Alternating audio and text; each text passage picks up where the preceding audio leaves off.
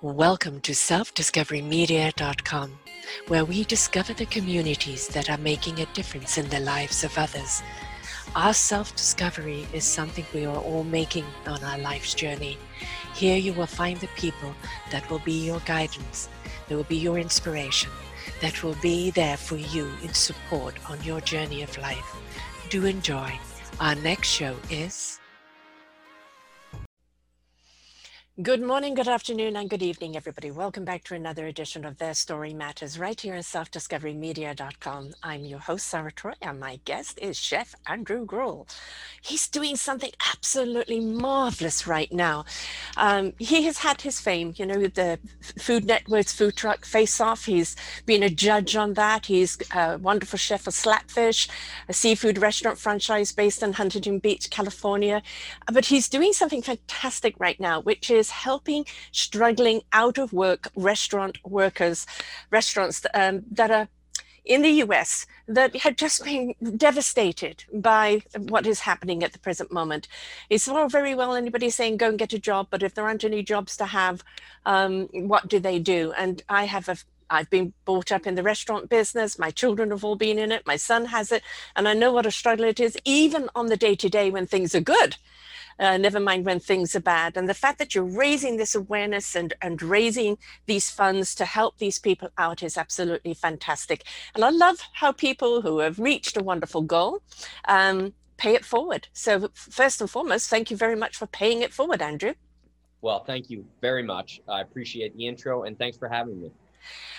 Restaurant business is a tough business. You know, a chef doesn't go into it normally for fame or fortune or money, right?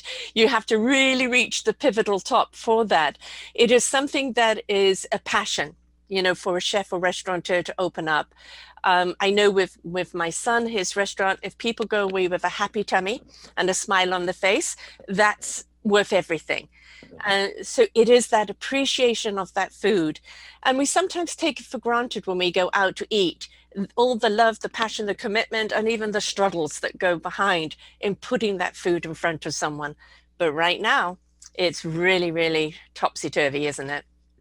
Yeah, definitely. And obviously, you have an understanding of the industry. You know, mm-hmm. it, it's it's pretty funny because the context of us chatting right now, I was going back and forth on some social media sites, and I came, I got sucked into a wormhole on the restaurant industry, and it was a debate over working living wages, et cetera. And the resounding message from a lot of people in the comments section was, "Well, these restaurant owners are so greedy. I mean, can't they just share some of this money? These multimillionaires." And I realized at that moment that people don't understand what goes into the restaurant industry, and that it is not a. It, I joke. I always say, I'm not in the restaurant industry. I'm in a nonprofit industry. Yes. yes. Yet, so many restaurateurs still give so much away, you know, because it is that heart passion. You know, you, it's long hours. It can be grueling.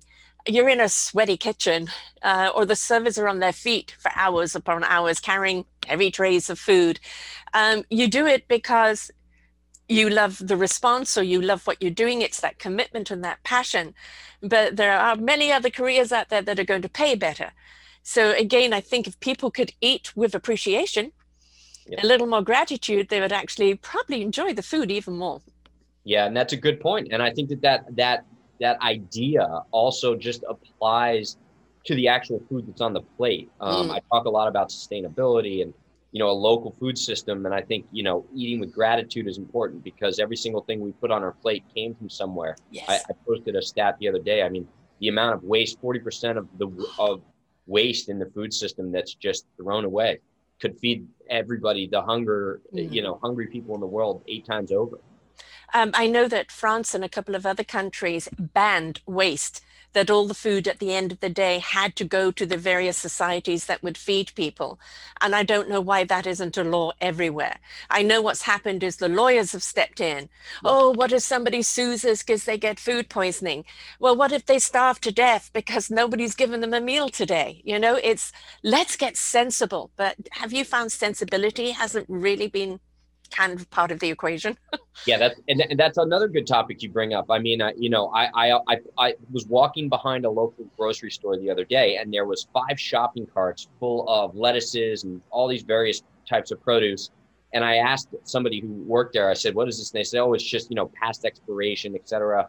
needs to get thrown away. They were throwing it all away. I took a picture of it, to, not to shame anyone, mm-hmm. right? And I didn't name the grocery store. And I, I said, this illustrates just the need for systems. And the everybody was responding. They said, look, it's all about lawsuits. You yes. technically can give it away, but there's the, the lawsuit element corporations don't want to be put in that type of a situation. I mean, there needs to be some sort of immunity. Yeah. That even protects against because there was certain bills that were passed, but there's these negligence loopholes in there, right? Just blanket immunity. We can't blanket anything. We have to look at each, you know, um, each story as as its own tale. And you know, America and I know many other countries right now have got even more people hungry because you know they're just not getting um, subsidy, they're losing their jobs or they're sick and they can't work. Um, my own daughter's in the industry and she got COVID and she was being extremely careful, being tested all the time.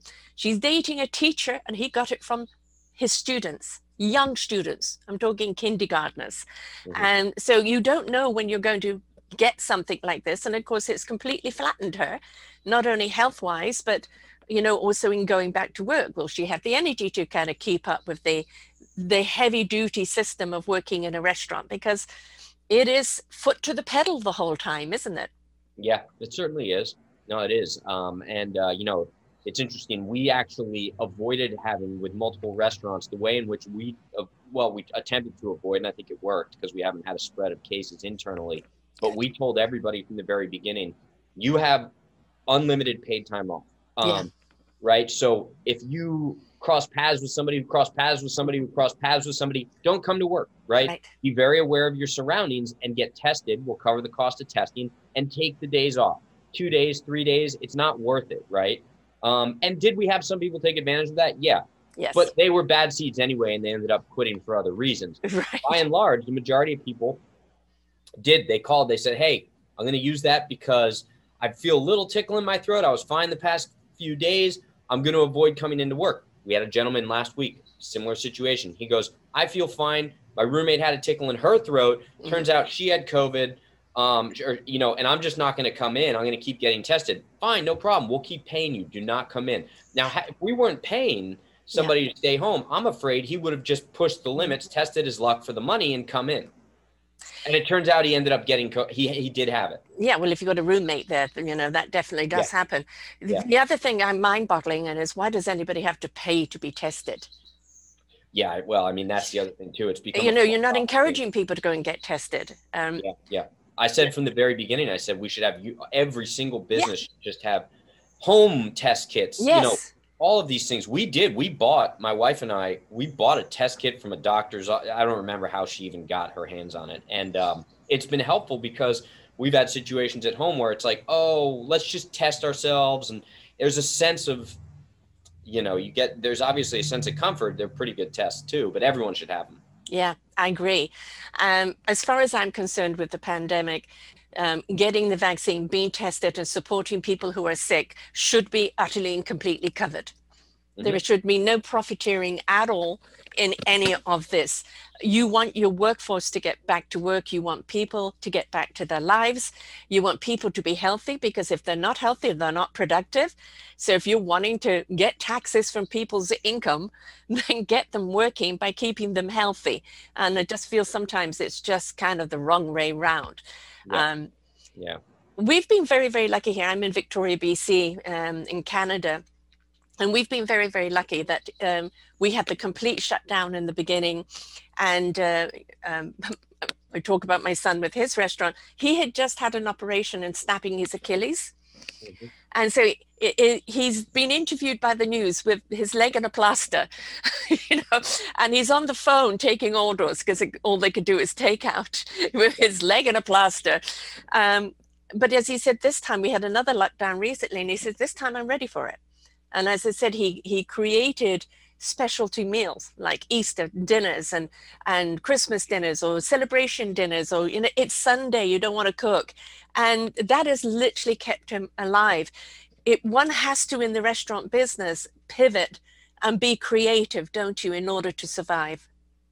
Yeah, of course, of course, and that's what we do, and that's what we do best. Um, and it's it's uh, you know, there's a lot of nuance to this, and it's important at every turn, of course, that we as restaurateurs are thinking about mm-hmm. what the next potential. I think this has really opened our eyes to needing to get ahead of certain things, yes. right, on a micro level and on a macro level. Yeah, yeah. Um, you have numerous restaurants, and um, I know so many people who have had chain restaurants have had to close, or even temporary close. I don't know what kind of support you've had in America as far as kind of you know, the rent on the properties and this and that, because you know, uh, Canada has tried to subsidize businesses to keep their doors open as best as they can.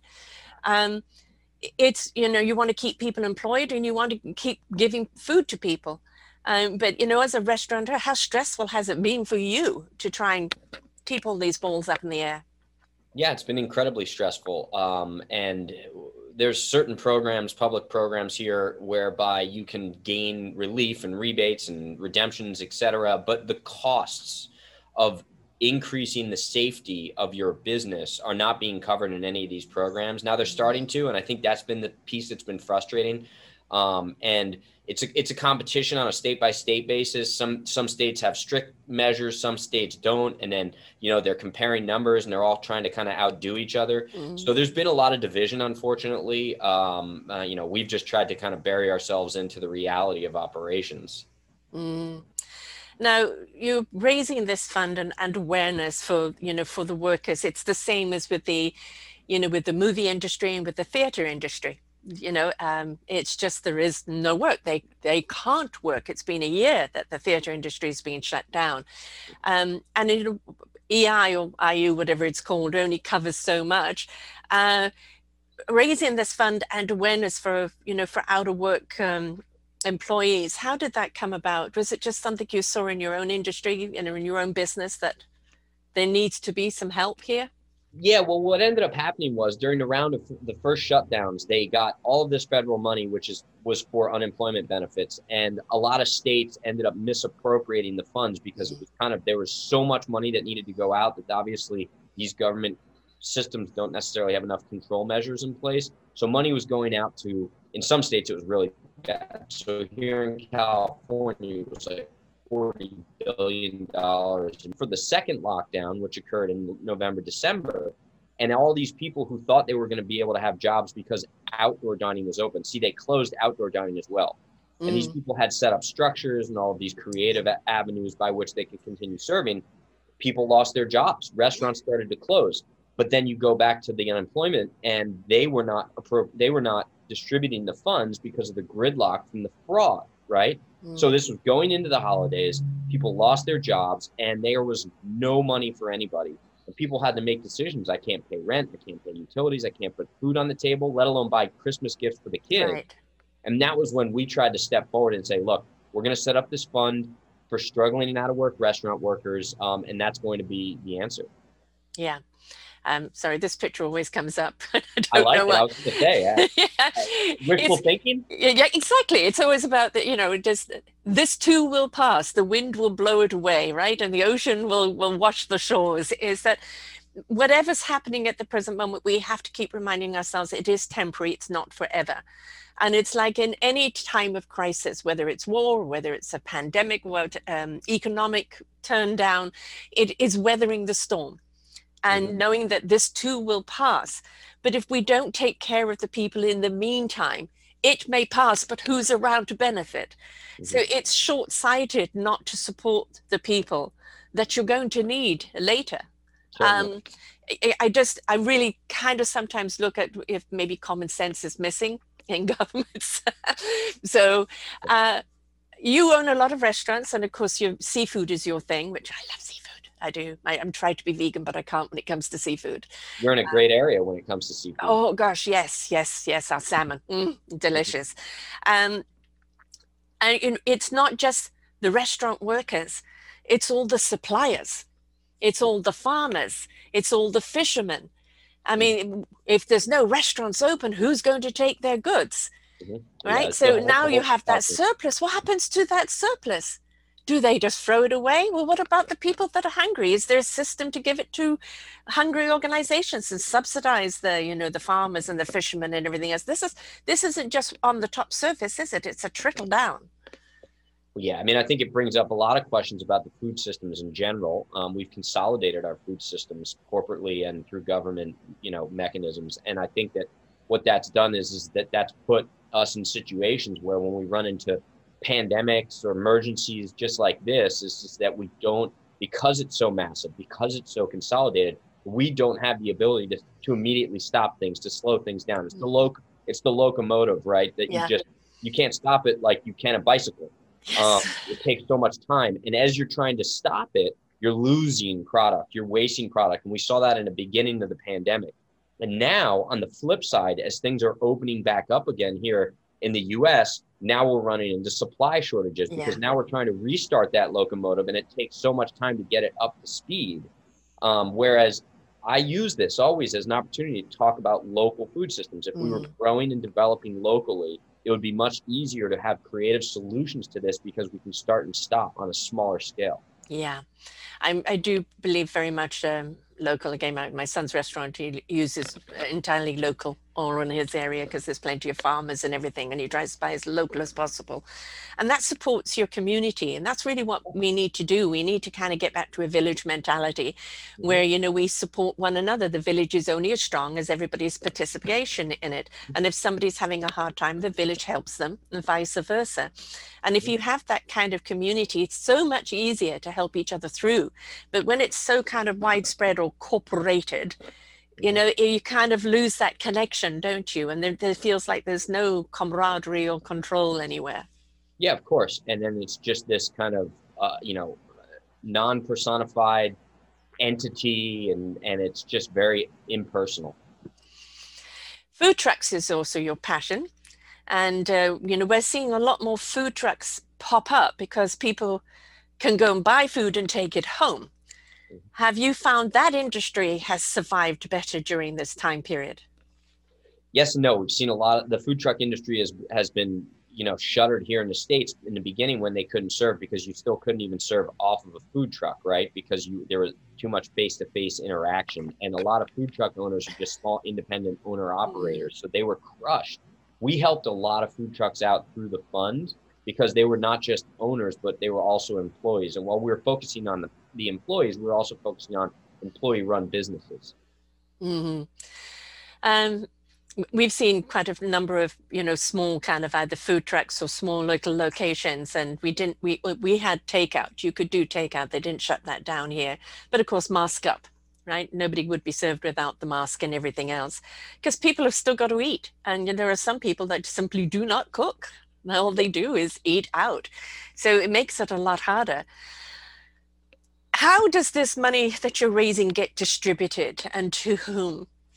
Well, and it's changed, right? So in the beginning, when it was when the unemployment system was broken, we were distributing it immediately within you know minutes of getting it. It felt like, and it was just my wife and myself and my family. So we were bringing in the donations, and then we were going through the applications, thousands of applications, vetting the application because there's always a few bad apples in there yes. where they're trying to scam you. And then we were determining how much we could distribute because we were still bringing in limited funds when it came to the amount of applications, right? Higher demand than there is mm-hmm. supply. So eventually we would choose who we were giving the money to. And then we were trying to distribute the money virtually through Zelle, bank apps, all of that, but we had limits on there. So it got to the point where it was myself, my wife, and my four kids driving around Southern California handing checks out, paying landlords, paying people's utilities. Um, and now that unemployment has caught up, and people are getting it. Now we're trying to help some more businesses mm-hmm. um, than we are team members or businesses who want to use the money to pay their employees. Some employees are still on hold when it comes to the unemployment system, but they started to shut down restaurants here again recently in Oregon and Washington. So all the funds we're raising right now, we're distributing over into that area. So no matter you know where you know the funds coming in, it's going to go where it's most needed. Mm-hmm. And uh, you know that i mean the as you pointed out earlier the cost of you know in, in, a restaurant putting up the screens and all the masks and all the the cleansingness and everything else i mean that all costs money and a lot of restaurants have it's been a big expense for them to go in and put all this plexiglass and everything else. Was there any subsidy for that or is that something that had to come out of their own pocket that's something that's had to come out of everybody's own pocket. Yeah, there has not been subsidies for that. And they've set up some hyper local grant programs, et cetera, where if the money is used for that, but most of those programs are just so new and they're they're difficult to execute. So I know people, hundreds of people who have applied for those grants and they haven't been able to get them. Yeah. Um, you often wonder, you know, why all of these particular programs, um, you know, government programs are put in place if if they just cannot serve. Um, and I interview an awful lot of veterans, and one of the reasons I do is not the glorification of the war, but what they do for each other, because they realize they weren't getting the help that they needed from the governments, but um, they were the only ones that could truly understand how to help each other. So and they set up all sorts of programs that have done that. Are you finding that other restaurateurs are, you know, wanting to work with you? That this has kind of become a conglomerate now of other restaurateurs supporting each other. Yeah, there's certainly industry, you know, business to business support um, and community support, as you even mentioned with your son's mm. restaurant in the local community. Yeah.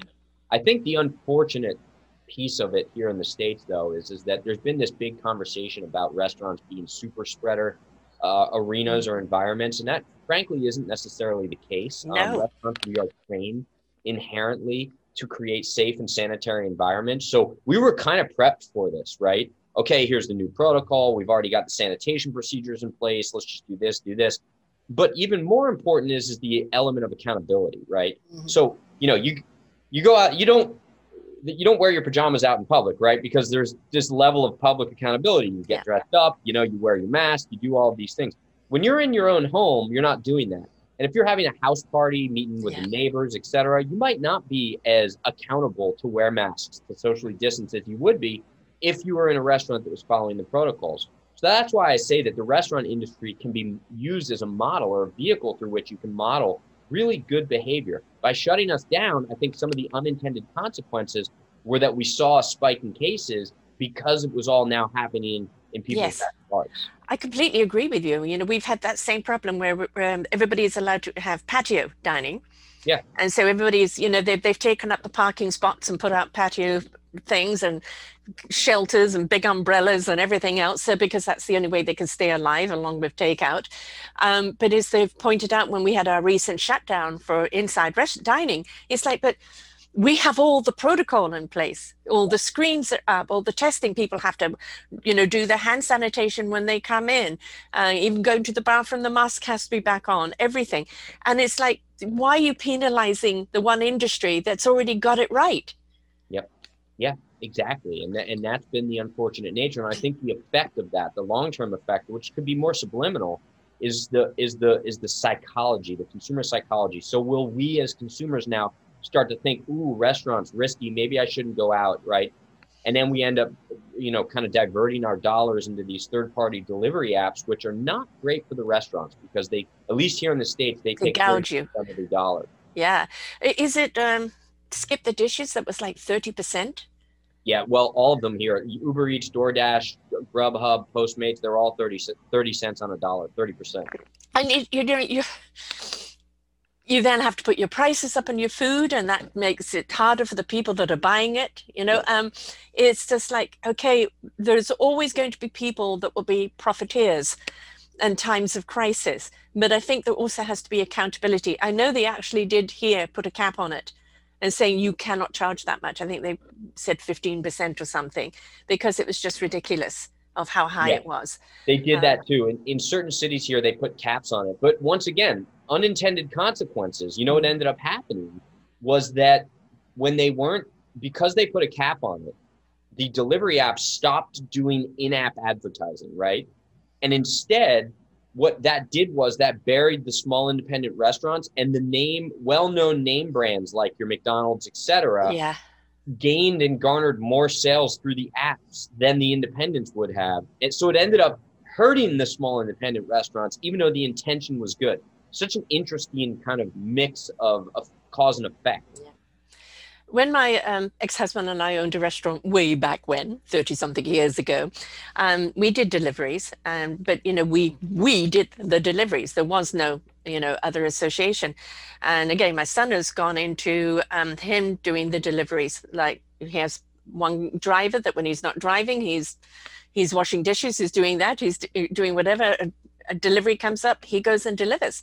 Because that i simply can't afford plus the fact they weren't in his area they hadn't kind of reached his area there but it's like i he said i'd rather employ somebody and give them that 30% mm-hmm. than than the other. So have you found that some restaurants have gone into forget about skip the dishes or anything that we'll do direct delivery ourselves? Yeah. Yeah, and we're even going to try and implement it through our stores. I think that it's that's a good thing, right? Because mm-hmm. now you're you're you're, re-employing people uh, yes. uh, that don't necessarily want to work with some of the third-party delivery apps because, frankly, they're very corporate and they're they're not great to their employees. They're contract workers, so mm-hmm. um, mm. it could be a good thing. Yeah, I think so. Uh, you know, we, we always have to see the bad, and from the bad, we have to see what good can come from it. Yeah. You know, and that's always an important thing to do. So it, it's, um, you know, you look at a system and you go, okay, the principle of it is good, but the application of it isn't. So what can I do to change it? And that's, but it, it, the businesses that won't survive are those that haven't pivoted or, you know, try to think outside the box um, and uh, who aren't being creative. So a lot of your Marum, um, you know, power type restaurants are really struggling because everything has gone to social media and online and there's a lot of restaurants that have been around for a long time that aren't really online type uh, places. So um, do you find that they have completely and utterly been left behind yeah yeah i think that this has just sped it up mm-hmm. unfortunately mm-hmm. and that that's a real that's a real you know frustrating piece of this um, that's why i talk about you know not destroying main street right yes. we need that character we need that charm that culture that yes. every main street has in every city in every town if there's something about walking down the street and there's you know a restaurant on every block you know of a different style and you go, what yeah. do I feel like today? And you walk down the street, mm, I want that. And you go in there. Um, if they're not there, I mean, right now, you know, where we are in Victoria, you can go down a few blocks and for lease, for lease, for lease. And, uh, you know, and it's such a shame to see some big names that have gone, that have completely and utterly closed up. Mm-hmm. Um, if we could support our local uh, people as you know as a community and say okay all right we can't come and dine in do a takeout we will come and pick it up if you can't do delivery it's up to us too isn't it as a community to get out there and support those people that are struggling yeah, exactly. I mean, it's like the age old cliche. If everybody does a little bit, then one person doesn't have to do a lot, right? Yeah. Um, we all do our part. Yeah. Um, how, I mean, it's hard to say how long we're going to be doing this. I know that an awful lot of people have been vaccinated in the States. You know, it really seems to be gathering good momentum right now. I know you do have a huge population who still believes that it's a, a microchip from Microsoft in the vaccine and a few other things. Um, but are you going to go the way where employees need to be vaccinated to work? Um, you know, we haven't even, to be honest with you, we haven't even considered or thought about that. Um, we've just been trying to kind of keep up with the daily operations and not necessarily thinking about it. I mean, we've had a lot of employees who have gone and have gotten vaccinated. We pay everybody for their time to go and do so. Um, you know, we try and make it e- as easy as possible. But but you know, I just I don't even think it'll come to that um, where we'll need to do where we'll need to instill a policy like that. You think people will choose for themselves? Yeah, yeah, yeah. And I, I think that um, you know I have faith in I have faith in in kind of the system and things just really shaking itself out. A lot of people in the restaurant business and including my daughter you know works hard through all the kind of the summer months so that she can go traveling through the winter months. So you have a lot of seasonal staff mm-hmm. and that sometimes and especially in this kind of crisis can be detriment because they're not you know kind of nine to fivers or they're not you know, 12 months of the year. Have you found those people it's been even harder for them because they're not on that regimented timetable yeah, yeah. I mean, it has certainly you know changed everybody's schedule, if you will, and and um, that's a really good point. Yeah, that it's especially specific for us in some of our um, more coastal communities. Yeah, yes. Um, we're going into summer, and the hope is really looking a lot better. And of course, I know America is beginning to open up a lot more. Uh, we're certainly going to be encouraging a lot more dining. And obviously, everybody, you know, I don't know about uh, your clientele, but everybody here, the moment the the sun is out, even if it's not sunny, as long as we haven't got howling gales and sleet, we sit outside. Yeah. you know, so um, I mean, it's more and more we're going to be doing that because people are starving not only for good food, but for that wonderful camaraderie of around the table, good food, good wine, and good company. It's so hard to beat that, isn't it? Yeah, definitely. That's what people need. They need that connection, that yeah. human connection. I mean, it's been especially difficult on everybody, including kids. Yes. Yeah, I think kind of, you know, I predict the next pandemic will be post traumatic stress from the pandemic. Mm-hmm. And I think we're going to have to be there to support one another on, on a much bigger level. And that means, you know, reaching out, going out for a meal with someone, having a good old bitch fest if you need that to get it off your chest, you know, having that that hug and that good food to warm your tummy up. And uh, and just we're not going to go back to normal because normal was dysfunctional anyway, but we do want to get back to some consistency where mm. we can connect, which is really important. There is something about dining with friends or family, isn't there? I mean, it's the beginning of time, sitting around the table, you know, uh, telling stories, eating food, having laughter. It's the it's all very well getting the food and taking it home, especially if you're on your own, but the ingredient is sharing. You know, sharing with you're not sharing your food, sharing your stories. It's and it's a missing ingredient of what we're having right now with not being able to sit at a table and eat. Certainly, food is the great unifier. Oh God, is it?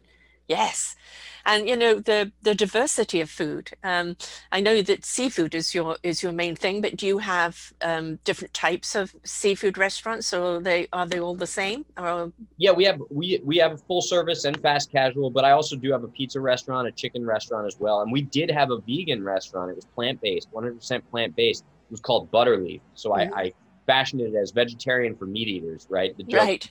that you won't even notice there's no meat. Right. And uh, and we had to shut that down in the pandemic. Oh, I do hope that you can uh, rectify that again because veganism is most certainly on the rise.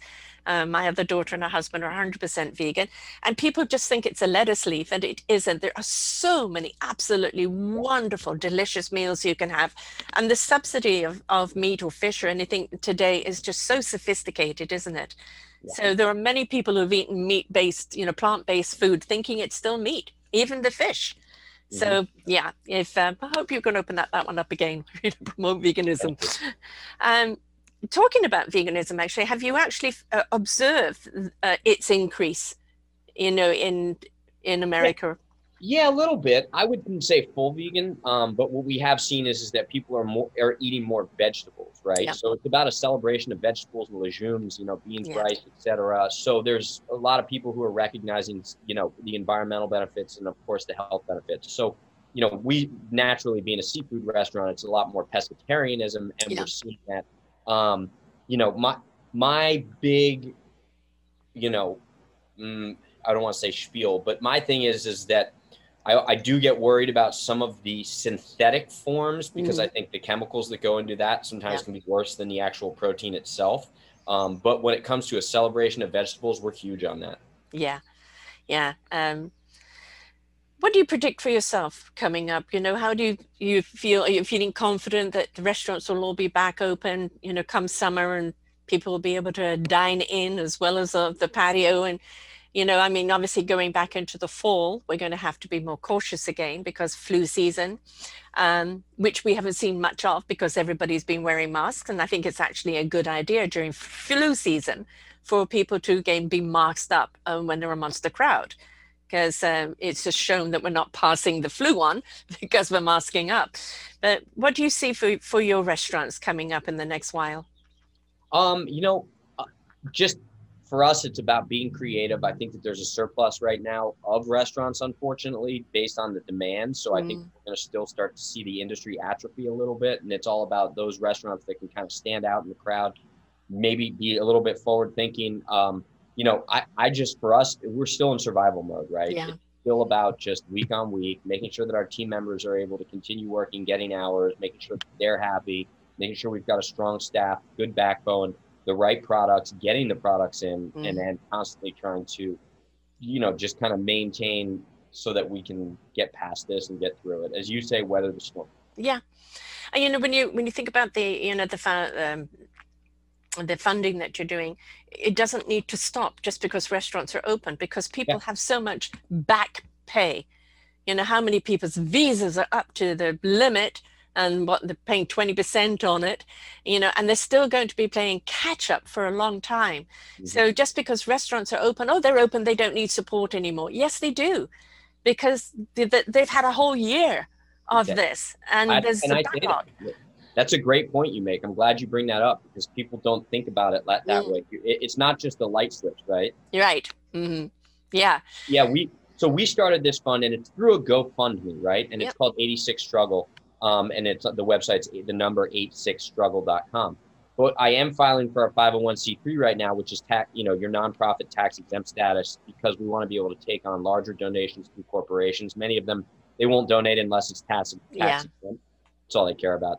And uh, I, um, but the goal is, you know, uh, our tax attorney said, "Well, you really want to take the time and spend the money to develop this because pandemic's over." I said, "No, no, no, no. We want to use this now as a vehicle by which we can continue to raise money to help those out in the industry. Pre-pandemic, it was difficult on so many yes. restaurant workers uh, for lack of insurance, right? You get into a car accident, you don't have the right insurance, and next thing you know, you know the guy who's working three jobs, um, he got four kids at home, has a fifty thousand dollar medical bill. Oh. We want to have an organization where that those people can come to us and say, look, you know, this guy needs forty five thousand dollars. We hear the story, and then we help out because when you look at it on a federal level in the government, and obviously Canada is a little bit different than mm-hmm. the United States. We have that, health coverage, yeah, yeah. Yeah, we well we don't, right? Mm-hmm. So so health insurance has become just such a political issue yeah. now that when things become so politicized, I give up on there being a resolution. Right. because then it's like everyone's no one's looking for common ground. Mm-hmm. So that's where it's like, well, we'll just take the matters into our own hands, right? Yes. Um, and think of it as more of like a health share. So that's that's what we're going to do with the fund.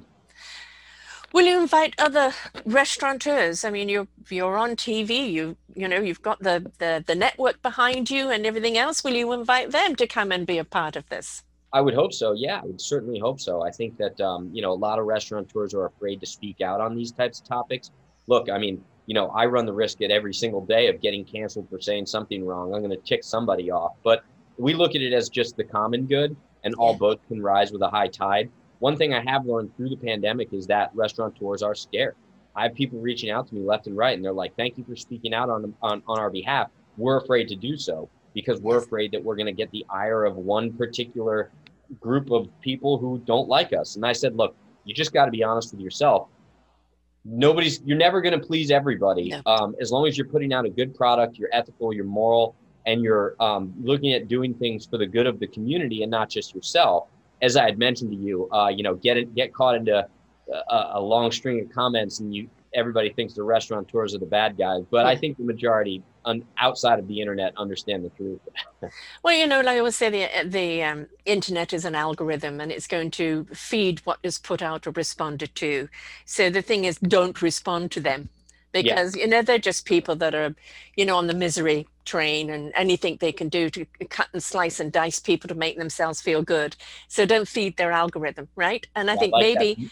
you know social media folks get on there and you've had a good meal at a restaurant get up there on social media and share where you ate Mm-hmm. right? Share the, the, good meal you had and invite other people to go there. But you know we could be the promotion the advertising for the restaurant industry that's so struggling. So, you know, um, I think it's even Google that has an app where it comes up and asks you questions about where you've been. You know, does this restaurant have this? Does it have that? Did you have a good meal and all of that? Respond to them because this is how we can support. Never mind going out and eating out, but let everybody know we ate out, we had a great meal, come on down. So we could do our bit as well. Yep, that's a great, that is a great, a great, a great bit of advice. How much of um, um, of social media have you had to use in order to actually promote your business and, and let people know what's going on? Oh, that that's the name of the game. On it's really it's like ninety five percent of our marketing budget, and that money is we give food away, right? Mm-hmm. So my idea, my thought is, I'm not going to put five thousand, two thousand dollars into an advertisement where I don't know what the return on the investment is. Yeah. I'd rather give food away, yes. write that off as a marketing expense because The only way they're going to know if we have a good product is to try the product. The only way to get them to try the product, just give it to them. yes, exactly. Yeah. And, but also, if people know that, you know, you are giving it, that somebody is getting a meal that wouldn't have a meal. I mean, yep. Yep. there was one state where they, were, they arrested a 92 year old for giving food to the homeless. And it's like, I beg your pardon. You know, what, what kind of society are you running there? You know, it's unbelievable. And I think uh, one of the big things that we need to inject back into everything is humanity, you know, is compassion, is mm-hmm. consideration um, and gratitude. Because again, that food on your plate that you're complaining has gone up in price. Think about how much uh, they've had to pay to keep the restaurant open mm-hmm. how much they've had to subsidize staff, whether they're working or not, how much food costs have gone up, delivery costs have gone up of those food products, the taxation that goes up on everything. And just think every time you're eating that meal, eat it with gratitude and appreciation and sit quibbling the fact that it's gone up a bit. That's just yeah. the cost of it. Budget yourself. Okay, I can only eat out twice a month or once a week. And uh, and but go out and have that fun, support the restaurants and um, don't quibble about it. Yeah. And don't forget to tip. I, I agree 100%. um, you know, that's another thing. Or if, if restaurants paid their staff more, we wouldn't have to tip. But it doesn't work that way, does it? I mean, a lot of people don't understand the tipping system. Well, it's it incentivizes as yes. well, right? Like we, our team members want the tips. You know, if, if they want to know that they could come to work today and they could get $300 tip, right? I mean, it's it's a little bit of the gamble. That's the excitement, you know. That's the way that we live life. Right. Uh, and it's an incentive. It exactly. It's yeah. exactly it. Now we give a, we, you know, we pay a fifty to sixty percent above minimum wage base anyway. But the tips are, you know, the tips are an opportunity for other people to reward. It's a tax-free gift. Yes, exactly. Unfortunately, it's not tax-free, but right, I always yeah. joke. I say, this tip I'm giving you is as a tax-free gift. yeah. Yeah, my, my son has all the tips for that particular shift as pooled, and then it goes out according to the people that are working there and always goes back to the kitchen as well. Yes, and we so, do that as well. And that, but you know, that was illegal here in the States uh, up until recently. They overturned. Really? Yeah, yeah. Tip pooling was illegal. Oh, really? In certain states. Um, hmm. Yeah, but here in California, it was. Yeah.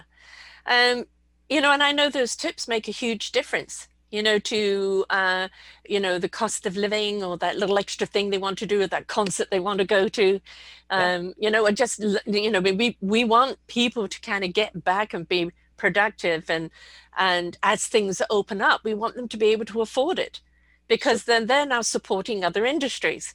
And, the, and then, you know, when people go to a concert, they're going to eat before or eat after, right? Or a theater or a movie. And you know this is this is the thing is the more we support others the more they support the industry and that lovely cycle carries on.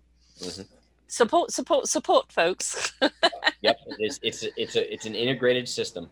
Yeah definitely. Are you still um being a judge on the truck drivers right now? Is that on hiatus or what is no that was there? that was actually years ago and it was funny it was it well the i haven't done television the uh, with Food Network for a little over a year. Um, we've been producing some of our own stuff, um, which we'll be launching here soon. But when I did Food Truck Face Off, actually, we shot that. That was Food Network Canada and Food Network US. So we did all the studio work in Canada. We did all the uh, street work in the United States. It was a um, uh, coordinated production. So yeah, you can get some great grub from truck um, restaurants, can't you?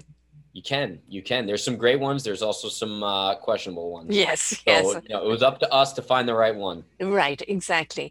And of course, you know, getting that kind of recognition on TV. I mean, it's you know, you can't buy that kind of advertising, can you? Exactly, earned media all the way. So you're doing something yourself now. Does that mean you're going to be putting something out? Yeah, we're going to launch some of our own cooking stuff. Myself, my wife, my kids. We've been kind of working together on it. Um, you know, with some production to to try and develop our own digital digital show. Well, this is what a lot of people have actually done um, through the pandemic has been done Zoom cooking shows, you know, people cooking up a meal and some ideas. And of course, with people being locked down, you know, it's been a great way of learning new dishes from various people. So, and I don't think that's going to go away anytime soon, even though we, you know, people will want to get out and go and eat it. There's still going to be, mm, what's so and so cooking today? Or what tidbit do they have that I can try at home? Because I mean, if you encourage people to cook at home, you know, under the same kind of beautiful style that has inspired you from a chef or a restaurant, why not? You know, you're not going to eat out every day, so but you can still eat well at home. Bingo, bingo. So the incentive. I do hope that we are, you know, kind of veiling back this pandemic. And of course, the more people that do get vaccinated and the more people that just continue not to have the big group parties. We've had that here. We've just recently had somebody who had a court date and got fined considerably um, because he had God knows how many people in his tiny apartment gambling and partying and and that's all very well you want the fun but you know so many people i think 200 people in this tiny apartment you know it's just a covid invite and and unfortunately their activities ends up shutting everybody else down mm-hmm. and mm-hmm. so you know let's let's all be a little mindful folks you know of um and be accountable for our own actions because we don't want to keep spreading this. And the variant obviously is much more aggressive right now. We do want to go back to restaurants and eat. We do want to be with our friends or our family at the table of good food in a good restaurant because that's you know one of the treats in life it's the comforts of life and the more that we kind of do our part the quicker we're going to get back there but even when we do get back there though as you said there's the the um the struggle of getting back to a place of just where you're balancing again because right now it's a big seesaw, isn't it? And you just want to get back to an equilibrium where, you know, now from this point you can grow again. But that's still going to take a long while for everyone to get back to that. Certainly is. It certainly is. But that's what I talk about with the element of accountability, public accountability. I, I firmly believe that opening things actually decreases the risk of cases spreading. I agree because you're monetized you yeah. know you you you everything is under scruple and if you're found not following those protocols then you're shut down and you don't want to be shut down. If you've got clientele there so the incentive to follow all these procedures is extremely high higher than it is in stores or mm-hmm. department stores or anywhere else. I think the restaurant business is extremely safe to go to. So i do hope that everything starts opening up soon. Um, but how do people get to supporting this fund? Where can they go um, go to the website, which is the number 86struggle.com. Uh, that's that's the best way, and then you can link from there into the GoFundMe, or you can see the stories, etc. And you know, as I said, whether the people are out of work right now or not, you know, it's um, they've still got a backlog, and even when they do go back to work, it's not going to probably be full time because you're probably not going to be fully open you know everything is going to have a gradual entry back into life and so the keep on the keep the fund going because as you said somebody gets sick they can't afford to pay for it they or they get sick and they aren't getting paid at home you know paid to stay home um, and then they they try and get better too quickly I've done it myself, you know, never had health coverage when I was in the restaurant business. And you go back to work too soon and uh, you kind of become sicker because of it, or you make other people sick. So if we can help people stay home, get better, come back fully vitalized, you know that's worth it. So this funding can just keep on carrying on which i think is wonderful. And we need to get some um, some of those um, industries uh, food industries that are on tv backing it um, and being more supportive there. What's your site love? And also how do people get hold of you? You know give us your facebook and your twitter too. Yep yep. So my website's www.chefgruel.com uh, chefgruel.com that's gruel like the porridge it was a calling and uh, uh, you can find me on Twitter at Chef Gruel, on Instagram at Andrew Gruel, uh, and you can find the restaurants at Slapfish on pretty much every social account. At Slapfish. Yeah. Um, and thank you for doing what you're doing. Thank you. Thank, thank you for bringing this attention to this because it's it is so desperately needed. You know, being in the restaurant business, I know how hard it is. It's a dedication, it's a passion, it's a commitment, but it is unstable at the best of times. Mm-hmm. So, you know, we really need to support those workers right now because we all want to get back to the table. We all want to have those servers healthy and happy, you know, working again. And Don't forget to tip well. Don't forget to order three courses. Uh, and don't forget to show your gratitude and, you know, bring your friends along and, you know, just sit around that table in appreciation that this is something you can do again. So thank you so much for sharing with us today. Thank you for having me. I appreciate it. Until next time, folks, bye for now. We hope that you enjoyed the show.